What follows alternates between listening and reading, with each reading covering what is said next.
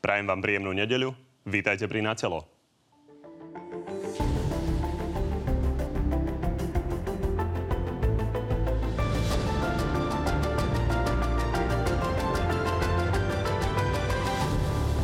Slovensko sa pripravuje na epidémiu. Štát zatvára zábavné podniky aj hranice. Na územie Slovenskej republiky budú pustení len obyvatelia, ktorí majú na území Slovenskej republiky trvalý pobyt. Nastupujúci premiér ale kritizuje odchádzajúceho za chýbajúce zásoby. Začne riešiť kľúčové, kľúčovú ochranu lekárov, ktorí majú vyšetrovať, až vtedy, keď vlastne je všetko na svete vypredané. Prezidentka vyzýva politikov, aby osobné spory odložili na neskôr. A predbežné hodnotenia ohľadom zodpovednosti. Teraz veľmi potrebujeme zomknutie a spoluprácu. No a o tom, čo robiť, aby Slovensko situáciu zvládlo, už s dnešnými hostiami. No a tými dnešnými hostiami sú bývalá ministerka zdravotníctva Andrea Kalavská. Dobrý deň. Dobrý deň. Profesor infektológ Vladimír Krčméry. Dobrý deň. Dobrý deň. A budúci minister zdravotníctva Marek Krajčí. Takisto dobrý deň. Dobrý deň, prajem. No takže máme tu troch lekárov. Myslím, že to bude veľmi zaujímavá debata a o tých praktických informáciách, ktorých je naozaj málo. Vám ešte pripomeniem, že z dnes e, logických dôvodov nemáme obvyklé hlasovanie na našom Facebooku Na telo, ale môžete tam písať vaše otázky vlastné, ktoré hneď po vysielaní hosťom položíme. Vyjasníme si tú debatu, ktorá sa tu diala krátko pred vysielaním. Rúška áno alebo nie, takto v štúdiu. K čomu ste dospeli vy traja lekári? Pani Kalavská. Tak ja si myslím, áno, bola to debata, pretože a, prvá vec asi, aj prečo tu sedíme, je, aby sme dali relevantné stanovisko občanom tohoto štátu. A treba zachovať pokoj a treba si a, brať a, k srdcu slova autorít, a, ktoré skutočne čerpajú na základe evidence-based a na základe doporučení nielen odborníkov na Slovensku, ale doporučení odborníkov celosvetových. My sme sa teraz zhodli, myslím si, že veľmi jednohlasne na tom, že je veľmi podstatné, pokiaľ nepoznáte status ľudí okolo seba, brať každého, ako keby bol potenciálnym nosičom koronavírusu. Čiže aj preto tu máme dnes rúšky, pretože tieto rúšky, keďže ja neviem, či náhodou niektorý kontakt z mojich kontaktov nebol pozitívny, či náhodou nie som šíriteľkom tohoto vírusu, preto na ochranu vás, mojich kolegov, vás, som si túto rúšku dala.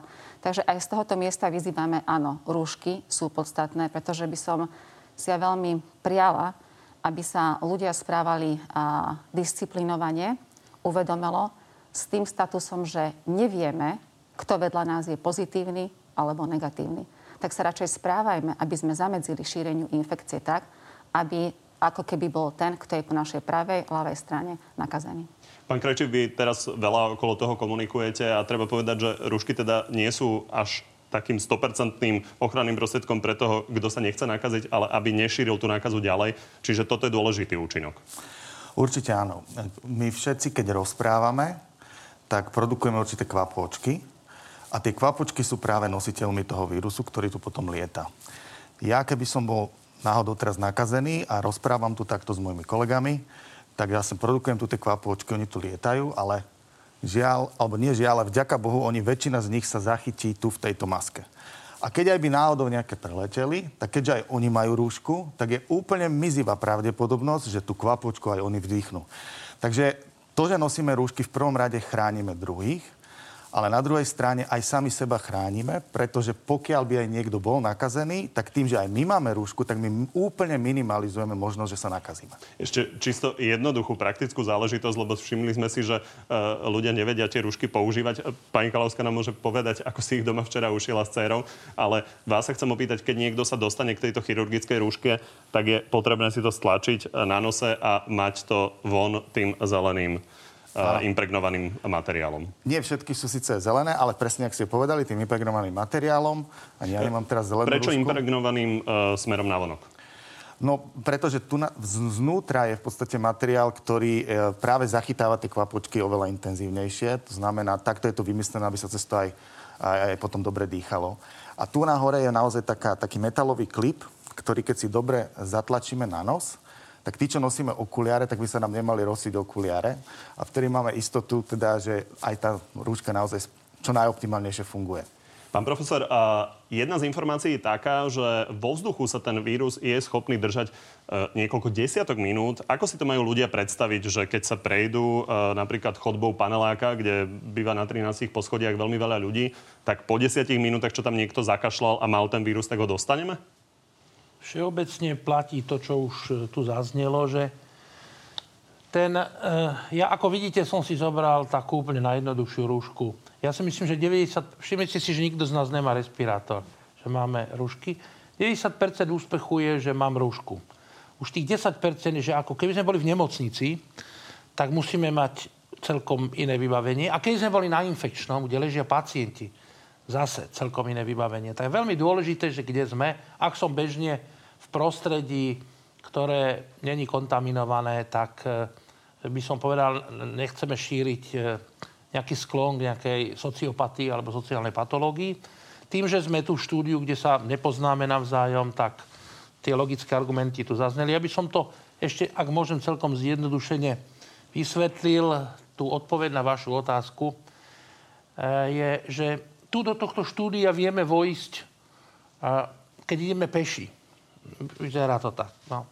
Ťažšie by sa nám vošlo, keby sme prišli na autách do tohto štúdia. V zásade to je možné.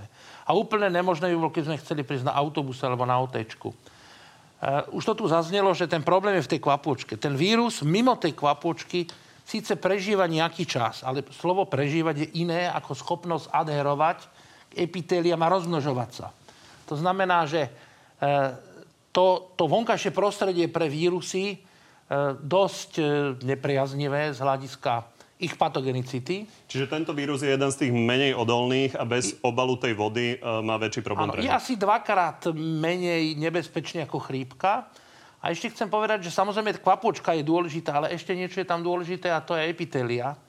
Hej, to znamená aj bunka. Človek môže chrliť kvapôčky, keď je veľmi chorý, chrli aj iné bunky. A práve to, že to je ten autobus, ktorý tá rúška zastaví. To znamená, že...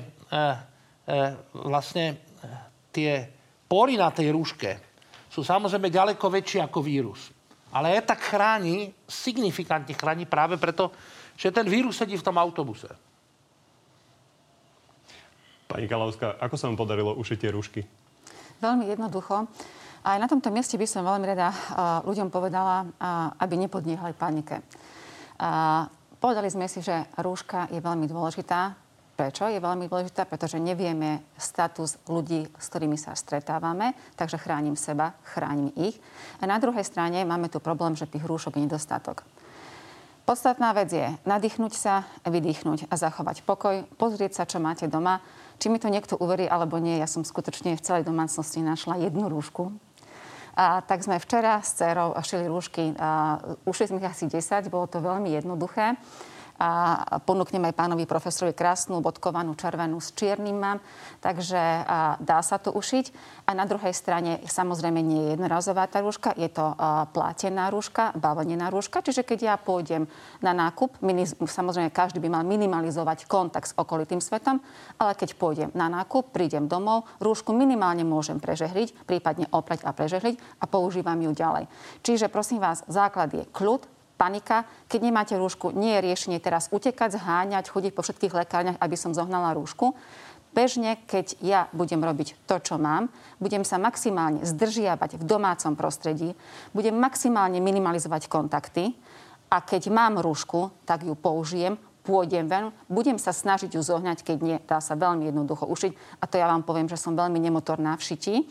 Takže uh, je to podstatné. A na druhej strane som sa stretla aj s tým, že mi rozprávali riaditeľky nemocníc, že všetci tu riešime rúšky, respirátory. Je to extrémne dôležité. Ale prosím vás, základ je hygiena, umývať si ruky. K tomu sa dostaneme, dokončíme definitívne rúšky. Keď sa bavíme o takejto chirurgickej, tak tu treba používať koľko hodín maximálne? Treba ju asi vyhodiť po pár hodinách, či mýlim sa? No, napríklad v Singapúre vláda rozhodla, že každému obyvateľovi dá na týždeň tri rúšky. A možno optimálne by bolo po jednom dni tú rúšku vymeniť, ale pokiaľ sa to nedá, ja si myslím, a cítime sa zdraví, tak si myslím, že tú rúšku môžeme nosiť aj dva tri dní a potom ju vymeníme. A tú, ktorá je prateľná, tak tú môžeme vyprať. Vyprať, ale minimálne, keď to nebudete stále prať, prídete domov, prežehlíte poriadne z každej strany a idete ďalej. Takže to je praktické. Tá hygiena je naozaj dôležitá. Z škôlky poznáme, že si musíme umývať ruky. A vysvetlíme si, ako a prečo práve teraz je to naozaj dôležité. Pán profesor. Ja myslím, že podstatné bolo povedané. Je to respiračný vírus. Hlavný prenos je kvapôčkovou infekciou, najmä u tých, čo kašľajú a kýchajú. Samozrejme, ak sme v prostredí, kde sa nepoznáme, alebo niekto z nás má niekoho doma, alebo niekto z nás má niekoho doma, kto bol vycestovaný. Už teraz by som nepovedal len v tých štyroch krajinách. Dokonca teraz by som aj Čínu vypustil a by som tam pridal všetko, čo je na západ od nás. Znamená okrem Talianska, Rakúsko, Španielsko, Francúzsko, Nemecko, kde tie, tie počty sú v tisícoch, ale... Ale vrátim sa teda k tej otázke tej hygieny rúk. Je pravda, že ten vírus prežíva aj na vonkajšom prostredí. Tak samozrejme, viete, ja ako keď odídem, tak tu na pred ďalší tým to pekne e, e, e, vydezinfikujem.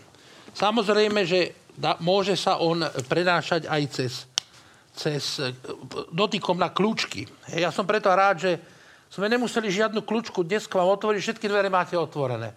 My sme, predtým, ako sme zavreli našu vysokú školu, sme najprv mysleli si ľudia, že robíme prieva. Nie, my sme proste všetky dvere nechali dva týždne otvorené.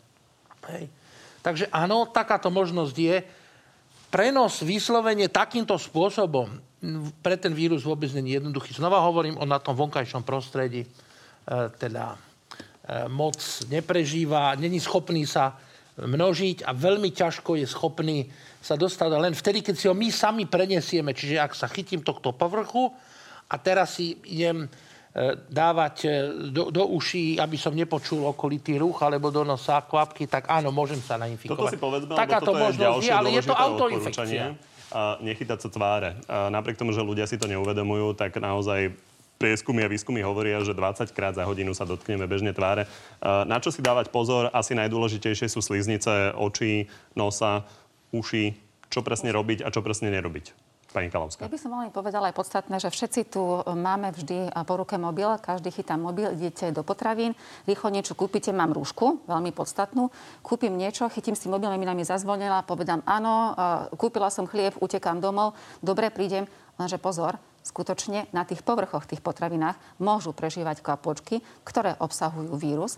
Ja to chytím, chytím mobilný telefón a potom si môžem pretrieť oči, alebo zase veľmi často si ľudia chytajú aj ústa pri smrkaní, alebo teda pri manipulácii so sliznicami, kde intaktnou kožou, nepre, neporušenou kožou ten vírus neprenikne. Ale všade, kde máte sliznice a teda máte možnosť, že vaše ruky sú kontaminované, tam je to veľmi nebezpečné. Čiže nie len rúška, ale opakované, opakované, opakované umývanie rúk. Idem do obchodu, umýjem si ruky, nič nechytám. Nechytajte ani mobil, ale keď sa nemusí príďte domov, keď som chytila mobil, vydezinfikujem mobil, vydezinfikujem všetko, čo som chytala. S týmito gelmi, ktoré sú na ruky, môžeme dezinfikovať napríklad aj teda takéto neživé veci? Mobil môžete vydezinfikovať týmto sprejom. Napríklad alkohol je asi tiež určite rozumné použiť. Určite veľmi dobré, máte nejaké dezinfekčné prostriedky, ktoré obsahujú alkohol, šesťdesiat percent alkoholu. A keď nič doma nemáte, dáte vodu, dáte etanol. Ja si myslím, že každý zjedite. Slovák má doma... To, čo hovorí tu na kolegyňa, stačí. Najhoršou môže použiť aj toto, ale, ale zvonku. V žiadnom prípade neodporúčam, aby sme používali dezinfekciu, pretože sa jedná o respiračný vírus. Keby sme mali epidémiu cholery, tak samozrejme prvé, čo ukážeme, odporúčim, je svetená voda. Ale tu na tomto, prosím pekne, celkové požitie týchto lahodných nápojov tlmí imunitný systém, zhoršuje odpoveď na infekcii. Veľmi neodporúčame. Dobre, pán Krajčí, aby sme to definitívne uzavreli a odporúčili ľuďom. Čiže dávať si pozor na to, aby sme sa nechytali slizníc a naozaj, keď sa potrebuje niekto poškriabať alebo podobne, tak použiť lakeť. Keď odkašľať, tak takisto použiť lakeť. Ešte niečo? Veľmi správne. Ja by som to len znova prepojil s tou predchádzajúcou témou. Keby sme všetci nosili rúška, tak v podstate tie kvapôčky by neboli ani tu na týchto predmetoch, alebo boli by úplne minimálne a znova by sme minimalizovali. My vlastne tie ruky umývame kvôli tomu, že my rozprávame nad vecami. A toto je veľmi dôležité si uvedomiť. Ďalšia veľmi dôležitá vec je si uvedomiť, že tento vírus u nakazených sa vylučuje stolicou. Takže veľmi dôležité je vlastne naozaj precízna hygiena po, po použití toalety a takisto na toaletách. To veľmi odporúčujem, pretože tam naozaj ten vírus môže byť, ale naozaj, že veľmi, veľmi intenzívne prítomný, pokiaľ nedochádza k kvalitnej toalete a hygiene toalet. Takže to je v podstate nová informácia z posledných týždňov, keďže na začiatku sa ešte o tom diskutovalo.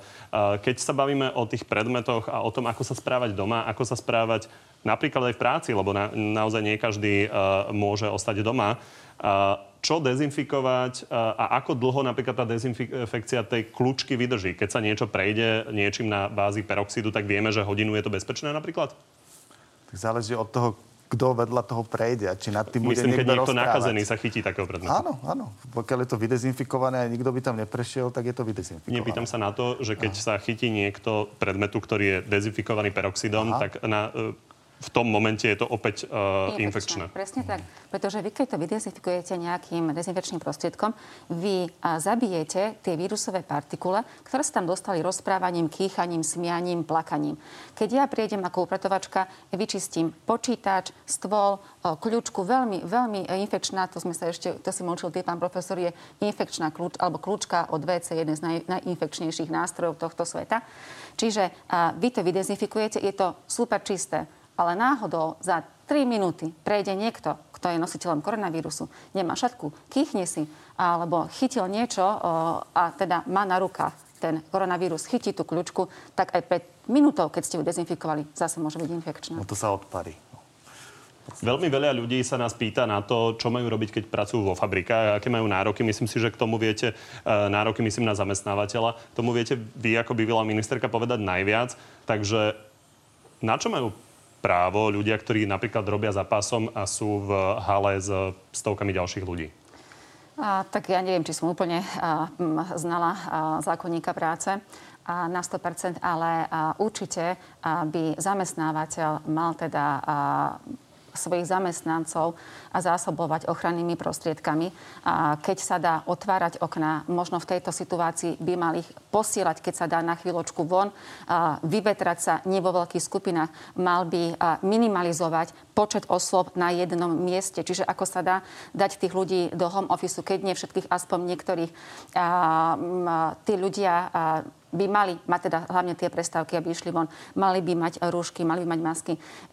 Pre mňa sú veľmi nebezpečné tie open spacey, kde máte klimatizáciu, kde sedí niekoľko ľudí, no osem hodín byť s touto rúškou, pretriete si oči, idete, idete na vé cé, idete tam, čiže tam je veľmi dôležité, aj som čítala, že mnohé podniky to robia, upratovacie čaty oveľa častejšie chodia, dezinfikujú, dezinfikujú povrchy, dezinfikujú vé cé, dezinfikujú teda to, s čím dochádza do styku, ale podstatné asi preto zamestnanci mať možno tie malé gelíky, ktoré si vy, aby ste možno mali lepší pocit, a hneď si a, tú, tú ruku umýli.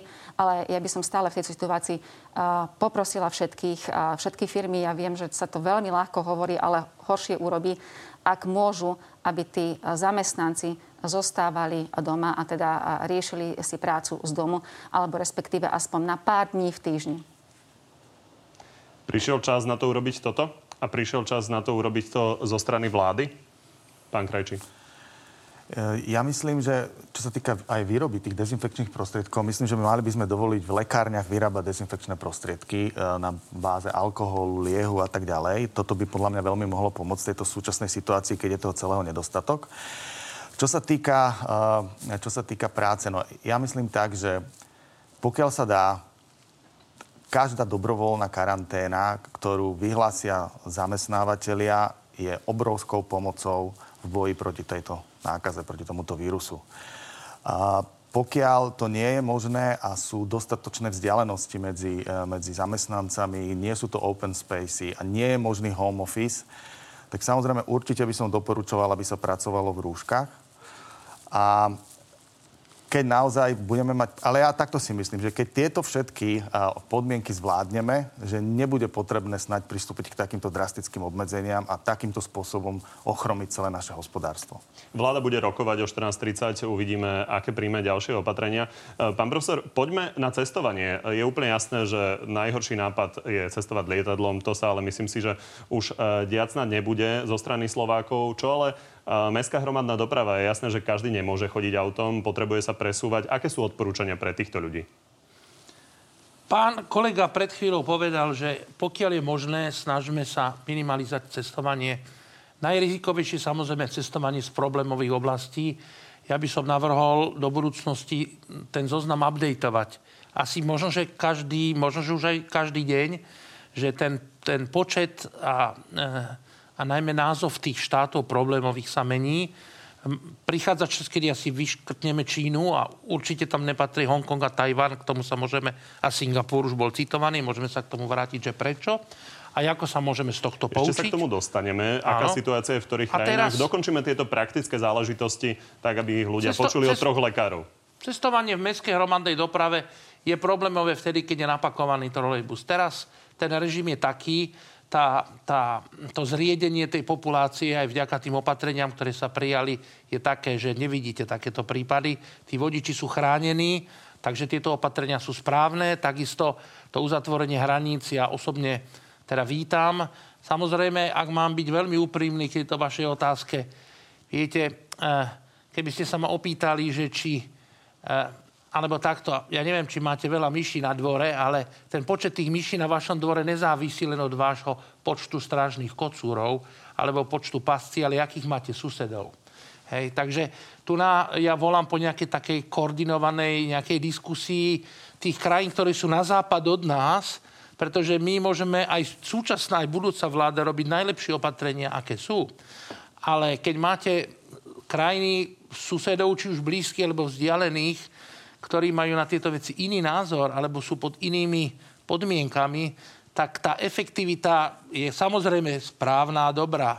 Ale nedá sa očakávať ani od súčasnej budúcej vlády zázrak, keď susedíte s krajinami, ktoré začínajú tie opatrenia, čo sa týka re- redukcie cestovania, či už lokálneho, alebo cezhraničného, o mnoho neskôr, ako to bolo potrebné. Dobre, tak aby sme dali ľuďom opäť nejaké konkrétne odporúčania, takže pokiaľ musíme cestovať e, mestskou hromadnou dopravou, asi sa pri najmenšom snažiť vyhnúť sa nejakým špičkám, keď je tam najviac ľudí. Čo ešte, keď už nastúpim do takého dopravného prostriedku? Asi chytať sa uh, madiel je jedna z problematických vecí. Samozrejme, nastúpiť s rúškou a keď sa dá, sadnúť si tak, aby medzi vami bol rozdiel uh, meter, meter a pol, dva. A keď sa dá, otvorte to okno v tom autobuse, trolejbuse, to nie je žiaden problém. Radšej nech mi je zima a preriede sa tam ten vzduch, ako keď budeme sedieť v nejakom zatvorenom priestore. A nedotýkajte sa ľudí, nerozprávajte Správajte sa s nimi veľmi a samozrejme nedotýkajte sa tých spoločných uh, madiel alebo teda uh, zariadenia autobusu. Ja by som to možno tak úplne jednoducho povedal. Teraz uh, nedostaneme lepru, keď sa dotkneme, aj keby tam rovno ten vírus bol. Dôležité je nechytať si potom tvár a vydezinfikovať si pri prvej príležitosti ruky. A samozrejme, ja osobne by som bol veľmi rád, keby sa nielenže doporučilo, ale v podstate nariadilo, aby do prostriedkov hromadnej doprave sa naozaj mohlo vstupovať iba s rúškou na tvári. Ja sa vrátim ešte k tým záchodom, že toto málo kedy zaznelo tak jasne. Tie zákazy tých masových podujatí nie sú len kvôli tomu prenosu respiračnému. Ale viete, keď sa používajú spoločné toalety, viete, na futbalovom štadióne tá frekvencia používa, alebo na hokejovom, hej, je samozrejme vysokoriziková. Takže bol potvrdený aj tento, tento spôsob prenosu, aj močom, aj stolicou. A preto chcem troška obhájiť tie nepríjemné opatrenia, ktoré tie vlády príjmajú pri tej redukcii veľmi populárnych podujatí, ako sú masové podujatia športové, že okrem toho priamého prenosu pri prejavoch radosti alebo smútku je, je veľmi dôležité dávať si pozor na spoločné toalety. Otázkou je, kedy Európa bude v tomto koordinovaná, lebo je veľmi zvláštne, že v Španielsku idú zakázať ľuďom chodiť von a na druhej strane vo Francúzsku, v Paríži, teraz som videl priamy prenos, ako starí ľudia idú voliť v komunálnych voľbách a vláda sa rozhodla to nezrušiť. V čom je problém? Prečo sa nevieme koordinovať? Pán Krajčí. Ja si myslím, že nechcem to takto posudzovať zhora, ale záleží od epidemiologickej situácie tej ktorej krajiny, na čo si ktorá tra- kraj- kraj- krajina aj trúfa, aký má zdravotný systém. My sa v princípe teraz týmito veľmi prísnymi opatreniami snažíme čo najviac eliminovať nástup tejto epidémie u nás na Slovensku, aby náš zdravotný systém kapacitne stíhal ošetriť tých pacientov, u ktorých sa žiaľ toto ochorenie prejaví a budú mať závažné následky. Toto je veľká téma. Zastavme sa ale ešte pri, pri poslednej praktickej. Chodiť alebo nechodiť von. Pán profesor, vy ste ja hovorili chodiť na slnko, áno, chodiť do lesa. Na druhej strane treba sa tam nejakým spôsobom dostať. Nie každý má auto. Ja si osobne myslím, že keď sedím v svojom aute so svojou rodinou, ktorých poznám, to je veľmi správne. Kde nechodí slnko, tam chodí lekár, toto stále platí. Ne, nejedná sa ani tak z toho spoločenského dôvodu a bezpečnostného, ako to, že pobyt na slnku výrazne nám zvyšuje hladinu vitamínu D, ktorý na Slovensku je osemdesiat percent populácie s nízkymi, až extrémne nízkymi koncentráciami. My sme, z hľadiska vitamínu D patríme na úroveň asi Fínska a Islandu. Takže to slnko je úžasné. Samozrejme, vírus pri teplotách, keď máte von desať stupňov, ale na slnku je dvadsať, tak to je pre ten vírus takisto e, ako negatívny faktor. No, hospodín nám požehnal teraz dva týždne pekného slnečného počasia, takže v tomto ja osobne vítam, keď idú ľudia von do prírody. Nemusí ísť naraz tridsať, päťdesiat, sto ľudí si, si, si, si, si zastaviť na svahu a čakať na vlek, ale môže ísť rodina a s priateľmi, so skupinou do prírody. To, to možno len privítať. Pán Krajčí, vidíte to rovnako? Ľudia, ktorí sa stretávajú s inými ľuďmi na čerstvom vzduchu, držia si odstup pár metrov. Je to v poriadku? Je to úplne v poriadku a dokonca, keď si človek sám zájde do lesa alebo tak ďalej, určite nemusí nosiť rúško. Naopak ani nedoporúčam, aby sa vtedy nadýchal a aby v podstate nemusel vdychovať to, čo on vydychuje naspäť. Takže pokiaľ je naozaj možnosť ísť do prírody, treba do tej prírody ísť. Pokiaľ s rodinou, s ktorou bývam v tom istom byte, úplne v poriadku, bez rúšok. Len naozaj tie rúška sú práve kvôli tomu, ako sme na začiatku hovorili, že pokiaľ nevieme, s kým máme kontakt, tak treba ho chrániť. A najmä starých ľudí. To je absolútne alfa i omega zvládnutia tejto epidémie. Každý, kto má šesťdesiatpäť rokov a viac, určite by sa mal chrániť rúškom a pri akomkoľvek sociálnom kontakte a samozrejme my všetci ostatní, pokiaľ k takýmto ľuďom musíme ísť alebo im nejakým spôsobom pomôcť, vždy si nasadiť rúško. Je to veľmi dôležité. Pani Kalavská, Igor Matovič teraz navrhoval, aby ľudia nad osemdesiat rokov nemohli vôbec chodiť von, aby bolo naozaj zabezpečené zo strany samosprávy a štátu, aby im nakupovali. S takýmto opatrením by ste súhlasili? Vôbec chodiť von asi nie, na tú prechádzku. A tam, kde nie je veľká koncentrácia ľudí, ja sa chodím prechádzať do vinohradov, úplne do polí, kde teda máte riziko, že stretnete ľudí oveľa nižšie.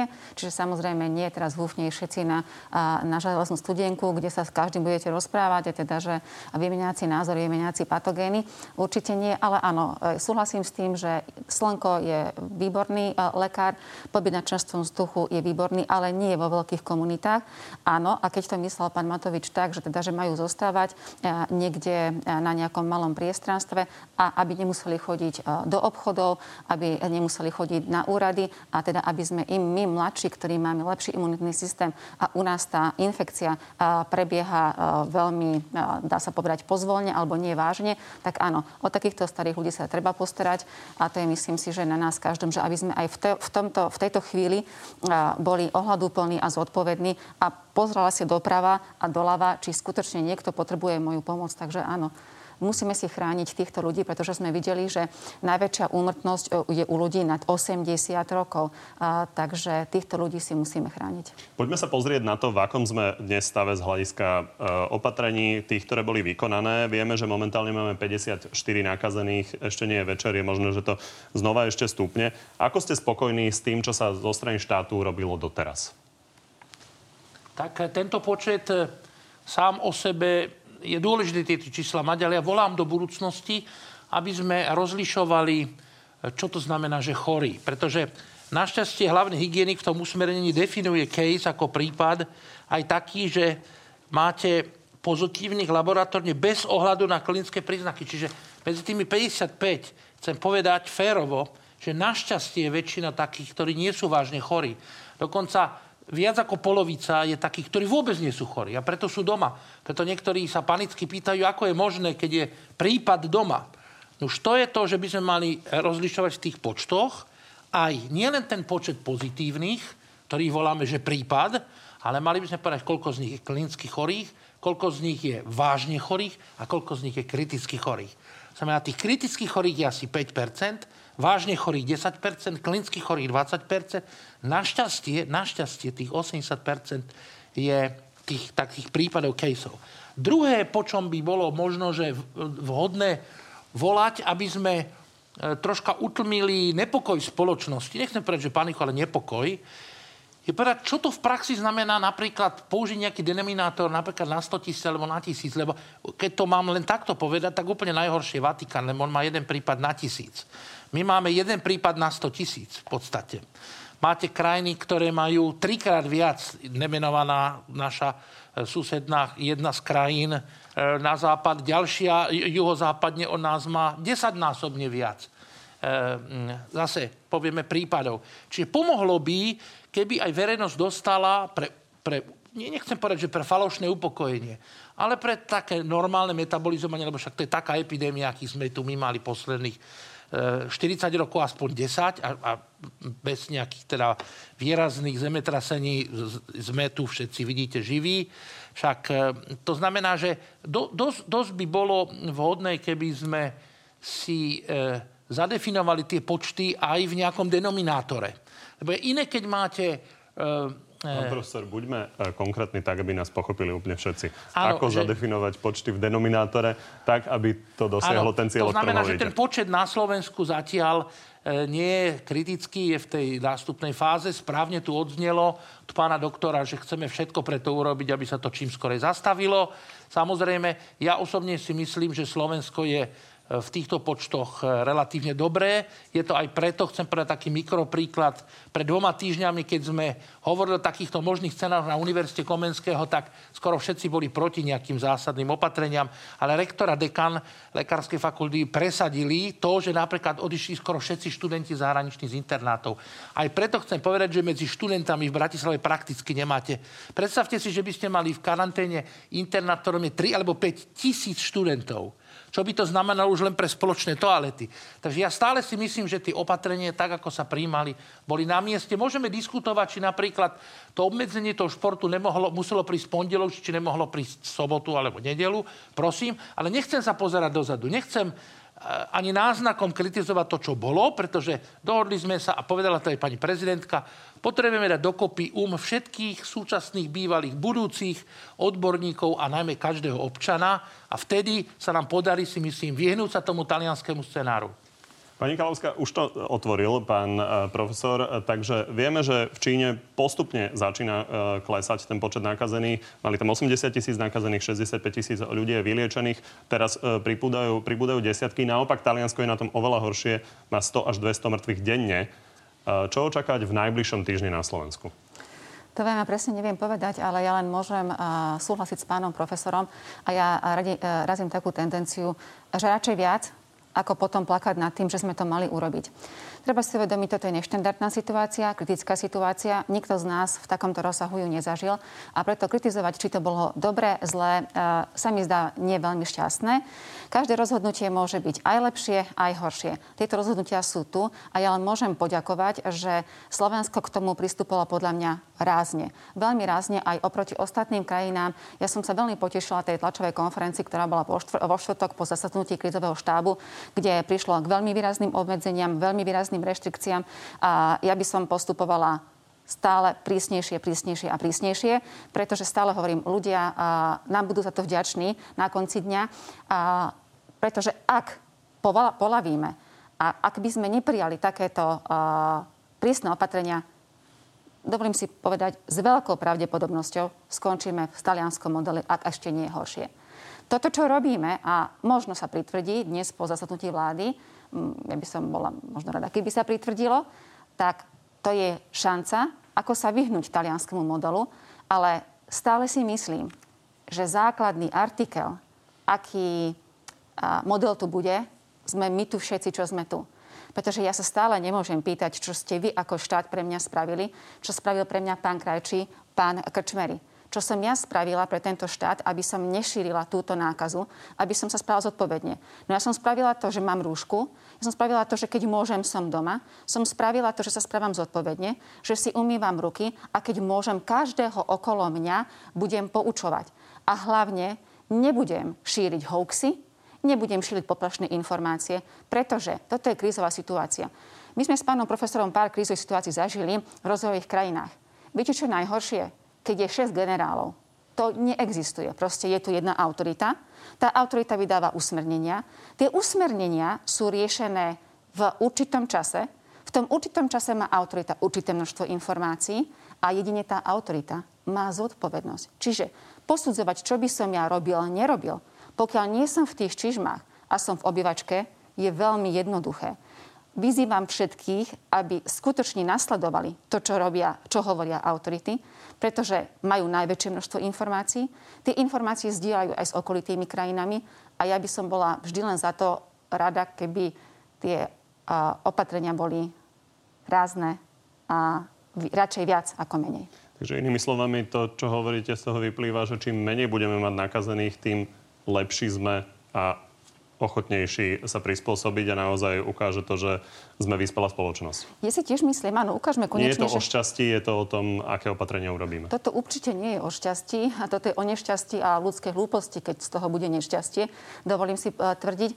A o tom, že uh, či sú zdravotné systémy pripravené alebo či zdravotné systémy nie sú pripravené. No uh, žiaden zdravotný systém nie je pripravený na to, keď vám dnes na centrálny príjem príde tisícpäťsto ľudí. To akože skolabuje najlepší zdravotný systém. A na druhej strane, či to my všetci prežijeme a v akom stave to prežijeme a v akom stave to prežije ekonomika, záleží od najpodstatnejších ľudí v tomto štáte. To sú zdravotnícky personál, sestry, lekári, záchranári. Prosím vás, ľudia, vážme si týchto ľudí. Budem teraz veľmi tvrdá. Neotravujte ich hlúpostiami. Šetríme si ich kapacitu, energiu a múdrosť, keď ich skutočne budeme potrebovať.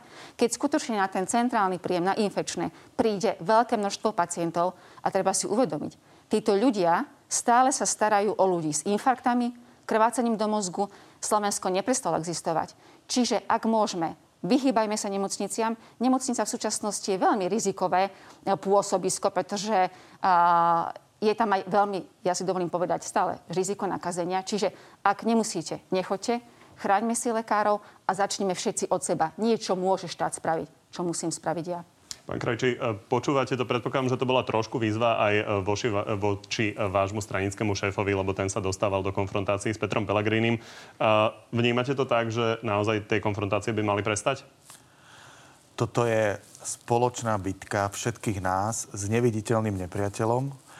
Bude záležať od našej zodpovednosti a našej solidarity a našej spolupráce, ako dlho táto vojna bude trvať a aké následky prinesie.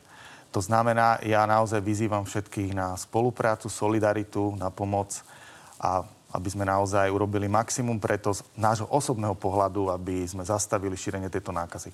Je veľká otázka, koľko to celé bude trvať. Viem, že s istotou si to nevieme dnes povedať. Na druhej strane tie scenáre nejaké poznáme. Aký je váš predpoklad? Napríklad leto je schopné priniesť úľavu v tejto epidémii, respektíve teplejšie počasie, alebo si budeme tým musieť prejsť bez ohľadu na počasie? Boli určité informácie, že poznáme z chrípkových epidémií, že teda keď sa oteplí, je viac slnečných dní, ultrafialového žiarenia, že tie vírusy chrípkové teda by nemali tak prežívať a teda máme tu nejakú sezónnosť.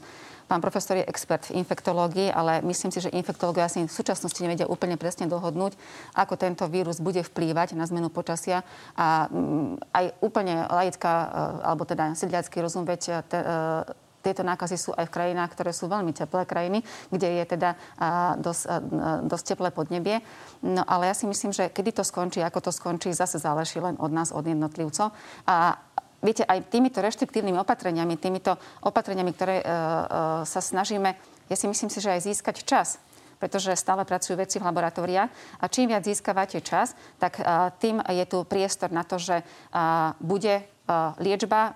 Už sú nejaké malé štúdie, že sa podávajú antiretrovírusové lieky a antimalárika spolu so zinkom a tieto by mohli pomôcť na liečbu koronavírusovej infekcie. Čiže my aj týmto všetkým, čo robíme, my získavame čas. Ja si neviem povedať, že kedy to skončí, ale keď to predĺžime, keď natiahneme čas a teda tých ľudí chorých bude menej vstupovať do systému zdravotnej starostlivosti, je tu priestor na to, aby vedci v laboratóriách možno vymysleli za nejaký čas, ale nebude to krátko, mesiace, možno, neviem, viac ako mesiac ce, vakcínu a samozrejme aj liečbu a samozrejme aj tým, že sa viac ľudí v okolitých krajinách odlieči.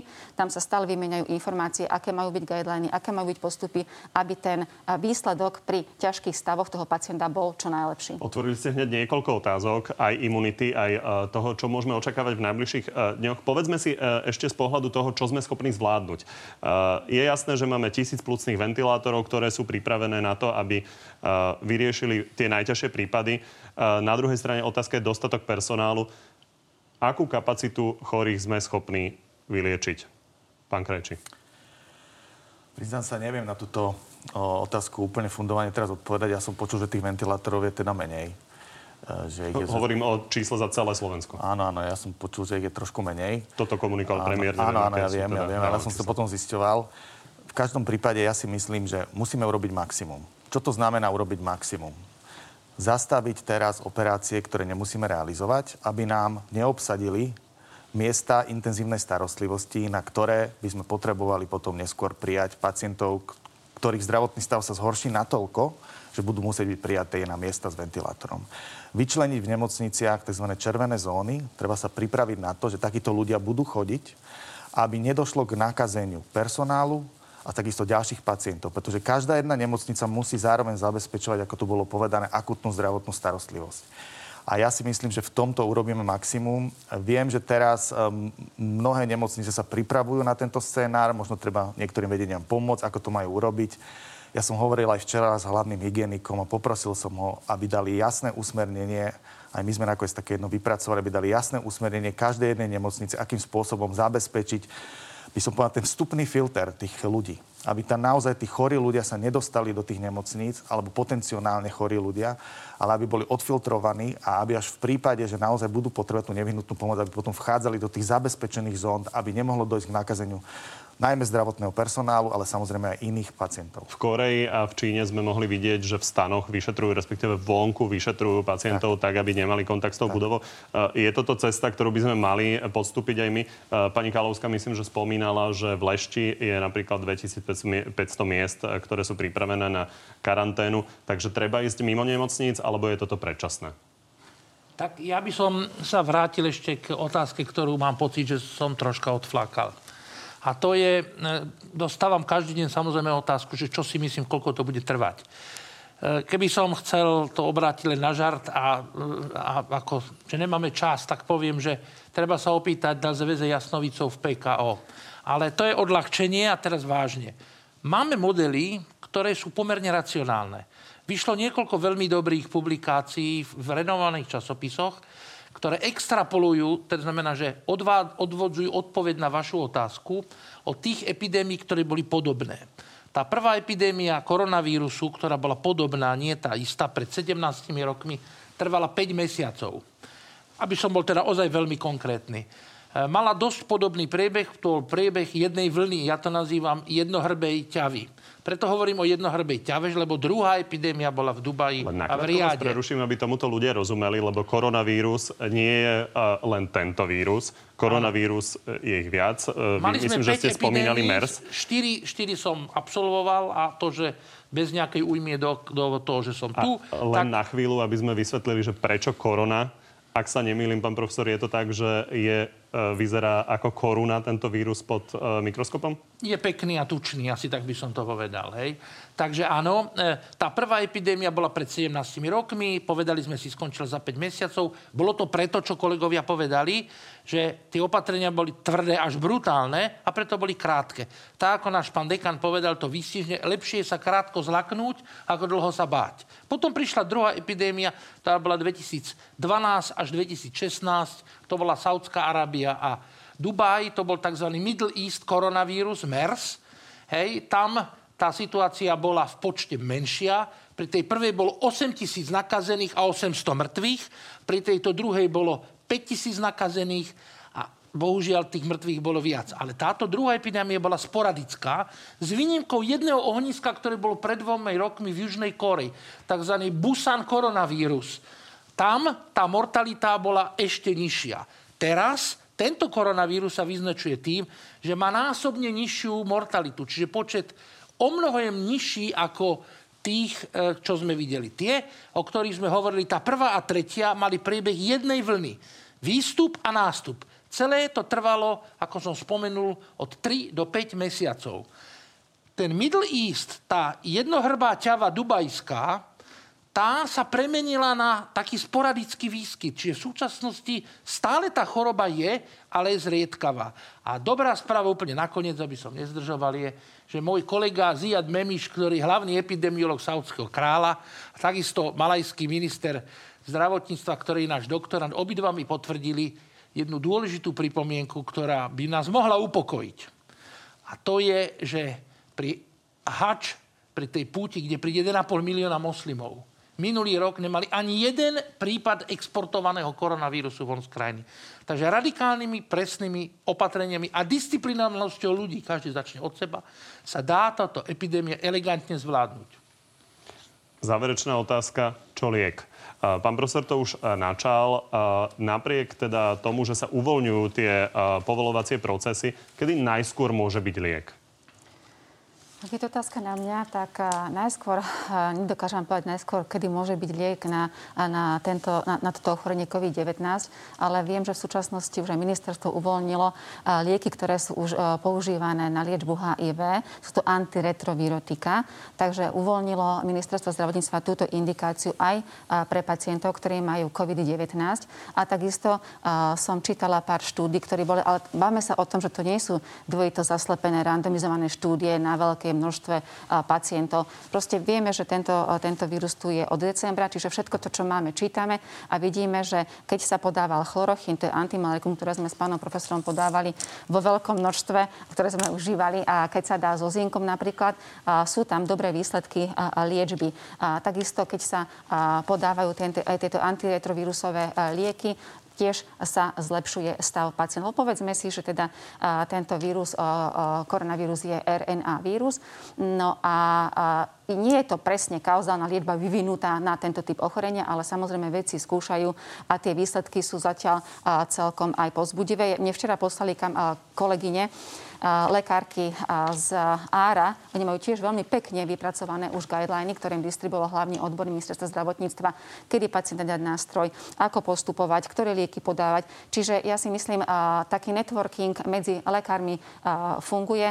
Každý robí maximum, čo sa dá. A hovorím, že keď to rozložíme v čase, lebo tá infekcia tu je, a asi z jedného dňa na deň neprestane, pretože na rozdiel aj od týchto infekcií, ktoré mali vysokú smrtnosť a zatiaľ boli nejako trošku lokalizované, toto je veľmi nebezpečné, že my tu máme ľudí, ktorí sú a, infikovaní, nemajú žiadne prejavy klinického ochorenia a tento vírus môžu šíriť ďalej. A toto je veľmi nepríjemné. Čiže keď my toto rozložíme v čase a tých chorých vážnych bude oveľa menej v čase, tak tým pádom aj a, možnosť, že týchto ľudí budeme vedieť liešiť, liečiť a vyliečiť dobre, je vyššia. Takže čiastkové zbrane máme, dúfame, že budú pribúdať. Tých otázok je obrovské množstvo. Na ďalšie ešte odpoviete krátko po vysielaní. Veľmi pekne vám všetkým trom ďakujem, že ste prišli medzi nás. Ďakujem, ďakujem pekne, krásnu nedeľu.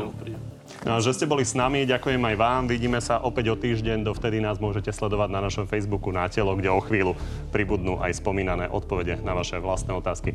Príjemný zvyšok nedele.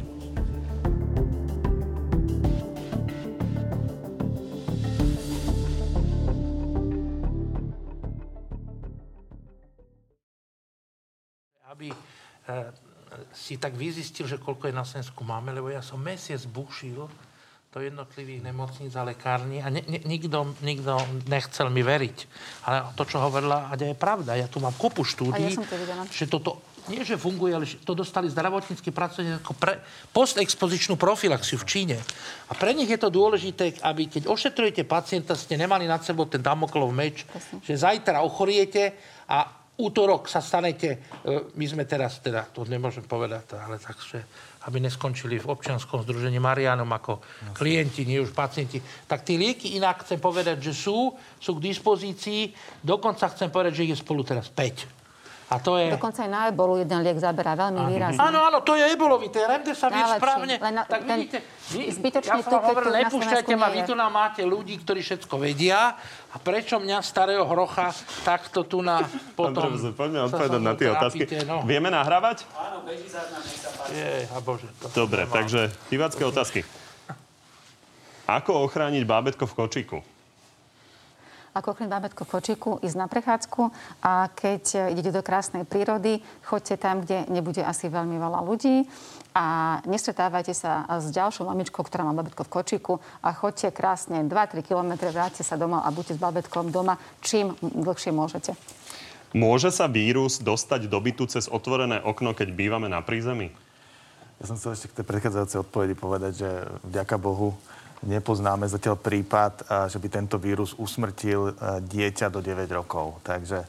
Áno, treba ich samozrejme chrániť. To je veľmi dôležité. Môžu to je veľmi pomerne výnimočný ukaz, že áno. deti sú... Sú na to dve vysvetlenia, ale je to presne tak. Je to pre... A toto treba dať von. Ak sa vám to podarí, dajte to von, aby sa ľudia nebáli, viete. Lebo všetci pýtajú, prečo ste zavreli školy a školky. No nie preto, aby, že by bolo to riziko. Ale, ale hlavne preto, aby to neprenášali. Tak, aby tak, neprenášali tak, to ochorenie detí. Oni sú, ako Lebo sa v tých hovorí, detských kolektívoch tak, sa najviac prenášajú ochorenia, oni by to potom áno. roznesli. Ale a nie je to vidieť, že sú chore. Sú, a nie je to vidno, že sú chore, lebo u nich to viac menej sa postupuje. Áno, áno, áno, inaparentne. Úplne asymptomálne. Ináč v princípe sa dá povedať, že čím je človek... Jeden chlapec deväťročný zomrel. Sa zdá, že na iné zomrel. A jeden chlapec zomrel v Číne deväťročný. Je to možné? A preto sa hovorí do deväť rokov. Preto sa hovorí, že do deväť rokov nebolo. Keď sme načali tú imunitu, tu sme nestihli vyriešiť v relácii. Môžeme očakávať, že naozaj čím viac ľudí to prekoná, tak tým sa bude zvyšovať imunita spoločnosti? Ja si napríklad, viete, čo myslím, ale to ako, neviem, či sa mnou budú slúhasiť... Takzvaná populačná imunita. Kolegovia, pretože, viete, kedy sa vy, kedy prestane šírenie vírusu? Teraz si povedzme, keď, keď sa zistí, že ten vírus uh, bude cirkulovať, aj keď bude teplo. Čo s tým? Čiže ja, keď, ja som chorá, ja na vás zakašľam všetkých, vy ste vnímavá populácia. Tým pádom všetky budete nakazení. A možno... Nikomu nič nebude, niekto možno zlyhajú mu pľúca, to je jedno. Nakazím vás a vy nakazíte ďalších, to je jedna vec. Ale kedy vás nenakazím? Keď napríklad teraz vás nakazím a nič vám nebude a o štrnásť dní alebo od pol roka alebo o tri mesiace, o mesiac stretnem pána Krajčího, zase ho nakazím alebo niekto iné, ale o nich sa nič nestane, čiže on zas, tam sa zastaví šírenie. A keď týchto, populačná imunita, týchto, je... tejto populačnej no. imunity bude na Slovensku, bo vo svete viac, tak. tam sa zastaví šírenie vírusu. Čiže preto ja stále myslím si, že rozložiť to v čase. Ale, ale to není do imunológia, to je dôkaz. Teraz vyšiel článok o Hongkongu. A to je Merkelová, sedemdesiat percent. A kde bol SARS, tam, kde bol SARS v Hongkongu, tam tohto roku je sto nakazených a len jeden mŕtvý v Hongkongu. Tak, tak. No. A vedľa máte Wuhan, kde je stodvadsať tisíc. Takisto ten tajvanský scenár. Takže to, to že je to korona, je významné. Áno, je to veľmi zaujímavé, že Tajvan, preto o ňom nič nevieme, lebo nesmie byť v štatistike. Ani Hongkong, ani Tajvan, to je súčasť Číny. Takže ich nená... A za to nájdete nový štát v štatistike, ktorý sa volá Diamond Princess. Pretože to je loď, ktorú nikto nechce. Hej, takže urobili do vé há ó, nedali síce Tajvan a Hongkong, áno, nájdete tam novú krajinu, Diamond Princess. Áno, to je výletná loď, na ktorej sú ľudia vrtv, z rôznych hej. krajín. Ale jak tej populačnej imunite sa znova vráti? Ja si myslím, že to je veľmi dôležitá otázka, ktorú, ktorú niekedy na to urobte špeciálnu ako diskusiu. Mm. Lebo dá sa vyrátať približne. Neviem, či ste si všimli, že pani Merkelová niečo povedala a teraz na to bola jedna búrka. Ano. A viete, prečo bola búrka? Lebo to zle preložili. Ona nepovedala, že má ochorieť štyridsať percent populácie. sedemdesiat, sedemdesiat. Alebo sedemdesiat, sorry. Ona povedala, že ak sa nakazí sedemdesiat percent, štyridsať percent, nakazí, to je to, čo som ja povedal, že není tých päťdesiatpäť, to môžeme, ja, mne sa to nepáči, ten počet päťdesiatpäť, je skutočne není toľko. päťdesiatpäť je nakazených, ale z toho chorých je päť, šesť, sedem a to nám nedáva inak. Bolo to na krízovom štábe, ja sa každého pýtam, povedzte nám nie len, že koľko je nakazených, ale koľko je chorých. A toto ja neviem od nikoho dostať, tento údaj. Prečo je to dôležité? Ja ešte sa len k tomuto vyjadrím, lebo mám k tomu určité informácie. Ja som mal dvojhodinový uh, ko, uh, internet call s lekárom z Wuhanu, ktorý vlastne už je... Už, on, u nich už to v podstate tá epidémia doznieva. On celé to obdobie tam bol a vlastne on nám odozdával informácie. A, tá, a to ochorenie uh, v podstate osemdesiat percent je v poriadku. To je v podstate buď úplne inaparentné alebo ľahké. Tých posledných dvadsať percent to sú vážne prejavy a len päť percent sú kritické prejavy. Takže Tým, že sa to ešte správa ako retrovírus, to sme tu nepovedali, ono, mňa to trošku znepokojuje, pretože trošku to, to možno... To si vysvetlíme, čo znamená, že sa to správa ako retrovírus? Že, že ten vírus je v podstate vložený v našej bunke, ako keby, ako, ako pri víruse... Persistuje. H I V. Persistuje, H I V. A v podstate my s ním fungujeme... R N A vírusy o mnoho dlhšie persistujú ako, ako iné vírusy. No, my, my s ním fungujeme a preto sú dokázané niektoré prípady, že ľudia aj po vyliečení znova údajne nakazili ďalších. Takže z tohto pohľadu to, čo povedala aj, aj pani docentka Andrea, že, že budeme si musieť na to vytvoriť imunitu, tak mne sa zdá vysoko pravdepodobný scenár, že ináč to skrátka nepôjde. A takto tejto... myslela aj pani Merkelová, podľa mňa. sedemdesiatka potom nešíri. Ja som to preto otvoril, lebo to teraz vyvolalo Dokon... jednu búrku. Dokonca v Anglicku sa rozhodli, že oni nebudú nejakým extrémnym spôsobom voči tomu bojovať, že skrátka to musíme prekonať. Je to drastické v tom, že ten systém tých päť kritických percent, keď je to príliš veľká nálož na začiatok, ne- nezvládne a potom sa dostávame do ťažkých, ako až etických, by som povedal, apokalyptických predpovedí, pretože keď musíme sa rozhodovať ako vo vojnovej medicíne, že teba na ten ventilátor už nedáme, lebo ty máš oveľa, oveľa nižšiu šancu ako toho, ktorého môžeme dať, lebo nemáme kapacity. A tomuto sa chceme vyhnúť a preto tieto opatrenia sú veľmi potrebné. To je ďalšia otázka, ktorá súvisí s tým, ako to bude mať vplyv na nás. Bude mať nečinnosť Veľkej Británie vplyv na šírenie koronavírusu po Európe? Môže. Ja si myslím, že tuto... Vy ste na začiatku povedali, tu je na mieste, aby sa tie krajiny viac koordinovali, krajiny Európy viac koordinovali. Je to fajn v U S A. Tam sa to rozkáže a celá Severná Amerika je v jednom bloku. Tu na je to problém. Uh, mne sa veľmi páčilo, ak dovolíte, uh, neviem, ktorý predseda O S N to povedal, v, v rámci súčasnej globalizácie a cestovného ruchu sa nám svet mení na jednu veľkú dedinu. Ja toto používam desať rokov, pri, uh, keď prednášam tropické choroby. Včera som prednášala online tropické choroby a úplne s iným pocitom, ako keď som túto vetu čítala pred desiatimi rokmi, som sa cítila, že ako toto sa nám nemôže stať a realita je to taká, že sa to môže stať. Čiže tu, akože my nie, nie sme izolovaný ostrov, my sme jedna veľká dedina a tie postupy mali byť koordinované. A ja som nervózna, úprimne poviem, nervózna, mi sa nepáči postup Veľkej Británie. A ja ešte poviem jednu vec, ktorá nezaznela v relácii, ale podľa mňa veľmi, veľmi dôležitá. To, ako sa vysporiadame s touto epidémiou na Slovensku, my budeme mať iný scenár, ako majú všetky zatiaľ okolité krajiny a dôvod je naša marginalizovaná rómska komunita. Pretože máme príliš veľa občanov, ktorí žijú naozaj vo veľmi nízkych hygienických štandardoch.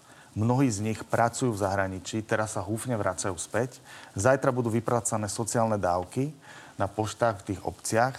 A toto naozaj môžu byť neviem. potenciálne obrovské ohniska nákazy. Tam sa o karanténe dá hovoriť naozaj ťažko. Prosím? Že tam sa o karanténe dá hovoriť naozaj no, ťažko, keď tam ľudia karanténa žijú... určite domáci asi fungovať nebude, ale budeme musieť pravdepodobne karanténizovať celé oblasti. Možno aj za pomoci silových zložiek, aby sme to zvládli, pretože ináč tá, ináč tá epidémia na Slovensku by sa mohla vyvíjať veľmi, veľmi nepriaznivo. S tým plne súhlasím. Ja som rozprávala pred troma dňami s pánom Abelom Ravasom, čo je spomenúcne z vlády pre rómske komunity. A my sme toto riešili. Skutočne tam asi uh, tá, tá izolácia musí byť, nechcem byť zlá, oveľa väčšia, pretože je to veľké množstvo ľudí na malom priestore, kde teda nehovoríme o vode, o pitnej vode a teda nedostatočné množstvo dezinfekčných prostriedkov. Tam musia byť terénni pracovníci. My sme máme takú dohodu, terénni práci bude musieť vychádzať do týchto marginalizovaných komunít. Bude musieť mať v košičku všetko možné, všetky dezinfekčné prostriedky, rúšky, jednoducho napísané letáky. A keď sa budú vyplácať dávky, tak jednoducho tam musí prísť nejaký terénny pracovník s malou dodávkou a po troch ľuďoch, nech sa páči, môžete si ísť pre, pre a, dávky, pretože nemôže sa zdvihnúť celá dedina rómska a ísť na poštu no. pre dávky. To je proste nonsens. Toto my máme v tom našom akčnom pláne. Ja som to poslal aj pánovi hlavnému hygienikov už. Aj som ich žiadal, aby sa to urobilo. Žiaľ, ten termín je zajtra. Ja by som ho určite teraz navrhol zastaviť a možno aj za pomoci armády vlastne vyplácať tie dávky priamo v tých osadách. Ale či to naša vláda zrealizuje, tak to žiaľ neviem. Viem, že uh, pán Ravans to písal pred štyrmi dňami. To teda šľapná mína, áno. Rieš, riešilo sa to, ale teda neviem, ako sa to vyriešilo. Už nie som členom vlády. Nemala by vláda zabezpečiť ochranné prostriedky, najmä rúška pre každého občana? Na lekárniach e, nápis rúška nemáme, cez internet jednorazovky za desať eur za kus. No práve preto, že my nemáme dostatok ochranných prostriedkov a žiaľ ani testov, práve preto bolo nevyhnutné zaviesť takéto prísne opatrenia. Hej, to, dá sa v podstate povedať, že tieto prísne opatrenia nám ako keby nahrádzajú nedostatok toho materiálno-technického vybavenia, ktoré máme. Ten človek, keď je doma, tak nepotrebuje mať rúšku a zároveň nešíri ďalej tú infekciu. Či, či, či by sme mali my mať povinnosť zaviesť ako kvázi nejaký prídel týchto pomôcok ostatným občanom, no tak závisí od toho, či, či ich budeme mať dosť. Či to lietadlo z Číny naozaj príde na to Slovensko, ako má prísť zajtra, pretože zatiaľ ich určite dosť nemáme. A ja by som sa potom určite prihováral, keby sme ich mali dosť, aby to bolo na prídel ako v Singapúre, pretože sú ľudia, ktorí to skúpia a okamžite to predávajú a za neetické ceny. A ďalšia vec, čo mala byť dávno spravená, čo tiež máme v našom akčnom pláne, je to, že prísne cenovo zaregulovať maximálne ceny týchto všetkých pomôcok, ale takisto aj testov, pretože žiaľ mnohí podnikatelia až nehorazne zvyšujú ceny. S týmto asi všetci súhlasíte. Áno, ale ja nadviažem na predposlednú vetu, že podzaznil Singapur, hovorili sme o Tchaj-wane, hovorili sme o Hongkongu. Nič nám nebráni, aby sme si tak sadli celkom nezáväzne s ľuďmi, čo to tam organizovali, lebo čo prežili. Ja som dve mená, po, jeden z nich je náš bývalý doktorát, hej, a, a títo ľudia vám povedia úžasné informácie a ušetríme si čítanie obrovského množstva článkov, pretože Singapur je, je úžasný príklad. Hej, je úžasný, má toľko obyvateľov asi ako Slovensko. Hej. To isto Hongkong, takisto Tchaj-wan. A ja by som povedal, že múdry človek sa v rodinnom živote poučí z chýb druhých, nie zo svojich. Ešte jedna otázka, ktorú som nepoložil, nie je divácka, ale chcem sa vás opýtať. Táto situácia spôsobí to, že zdravotníctvo bude naozaj dôležitou témou a že konečne s ním pohneme, alebo opadne epidémia a bude to tak, ako doteraz? Ja dúfam, že vďaka tejto epidémii sa na mňa nezosypú všetky možné požiadavky poskytovateľov, ktorí už sú, ktorí už čakajú, kedy sa tam ukáže minister a začnú ma zasypať tým, ako oni potrebujú navýšenie zdrojov, pretože táto epidémia, dúfam, že na všetkých polúčti a budeme bojovať. Potom samozrejme ten stav toho zdravotníctva, jeho nedofinancovanie tu vždycky bolo a je. Aj ten, by som povedal, boj tých všetkých možných záujmov o to, kto akú veľkú časť toho koláča chce mať. A áno, snáď si uvedomíme, že zdravotníctvo sa musí stať vyššou prioritou. A malo by byť teda, myslím si, že vyspelý štát by mal zdravotníctvo mať ako top prioritu, sociálnu prioritu. Kvôli tejto otázke vlastne odstúpila ministerka. Že mala pocit, že proste iné záujmy presiahli to, čo nám hovorí zdravý rozum, že ako pán doktor povedal, pán poslanec, že zdravotníctvo by nemalo byť na konci ako služby, ale by nemusí byť ani na prvom mieste. Blažené krajiny, ktoré to nemajú na prvom mieste. Ale konečne všetko zle na niečo dobré. Napríklad v Singapúre išiel rozpočet pre zdravotníctvo a jeho spoločenská autorita po dvoch epidémiách. Jeden bol Nipah vírus a druhé bolo dengy, išiel takto hore. Hej, takže všetko zle na niečo dobré, áno. Zdravotníctvo by nemalo byť na chvoste a možno, že teraz ľudia sa preberú a si povedia, že to zdravotníctvo není to. Správne to zaznelo. Peniaze nie sú všeliek na zdravotníctvo. Okrem peňazí zdravotníctvo potrebuje niečo iné. A to je tá spoločenská autorita alebo adherencia k autoritám. Ja tu mám jeden článok, ktorý je úplne geniálny príklad toho, čo sa deje. Že niekto v Lancete vyrátal, ako súvisí očkovanie a vzťah zdravotníctvu k, dô, k, dôvere, k dôvere vláde. Krajiny, kde máte nízku dôveru k autoritám, hej, majú najnižšiu zaočkovanosť a najnižšiu, na, na, najnižšie po, za pozície zdravotníctva. Aby ste boli prekvapení, že vé štyri je úplne na konci, že to koreluje. U vé štyri o posocialistických krajín toto koreluje. Podobne Proste, toto, toto muselo napadnúť nejaký, nejakého geniálneho človeka. Ja to môžem preposlať, vyšlo to pred týždňom. A je to, je to proste lineárna závislosť. Vrátim sa k tej pôvodnej otázke. Pán profesor hovoril, že snad sa ľudia preberú. Preberú a bude z toho priorita? Uh, ja si myslím si, že nie. A doplatilo, doplatili sme na niekoľkoročné, uh, niekoľkoročnú chybu, že zdravotníctvo nebola priorita. Zdravotníctvo je podfinancované, to je jedna vec. Financie sú jedna vec. Uh, To, čo si povedal pán poslanec, že za chvíľočku budú za tebou chodiť rejiteľ nemocným peniaze, oni chodia, či bol koronavírus, či nie. Ale druhá vec je tá, treba si uvedomiť, že teraz nemocnice majú veľmi vysoké výdavky, lebo sa zásobujú. Extrémne sa im znížili výkony, čiže nezarábajú. Čiže ten gap, ktorý tam bol, sa prehlbí. extrémne prehlbí. Pred týmto bol strata zdravotníctva šesť miliárd, keby si ho chcel dať tak, ako by malo fungovať. Po tomto to bude katastrofálne. Bude to nejaká ekonomická recesia. Z čoho? To toto akože bude priorita. OK, keď to je o peniazoch. Druhá vec, nie je to len o peniazoch. Je to o tom, uh, ja teraz budem ako veľmi otvorená, že či uh, má byť minister odborník alebo politik. A viete, ja vám poviem jeden prípad. Keď tu bol zákon tri päť päť o verejnom zdravotníctve, ja sama na ministerstve, každý ten zákon bral, čo otravuješ? Aká tri päť päť? To je zákon o verejnom zdravotníctve, kde bolo napríklad aj očkovanie. Každý si z toho vybral očkovanie, iba očkovanie, ale tam bolo strašne veľa vecí a aj takých vecí.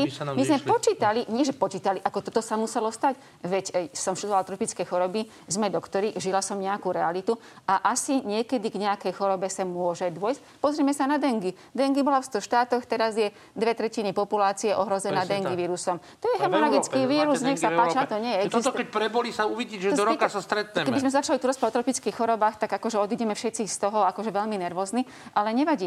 Minister tam má byť o, o, o tom, že musíte pozerať krok dopredu.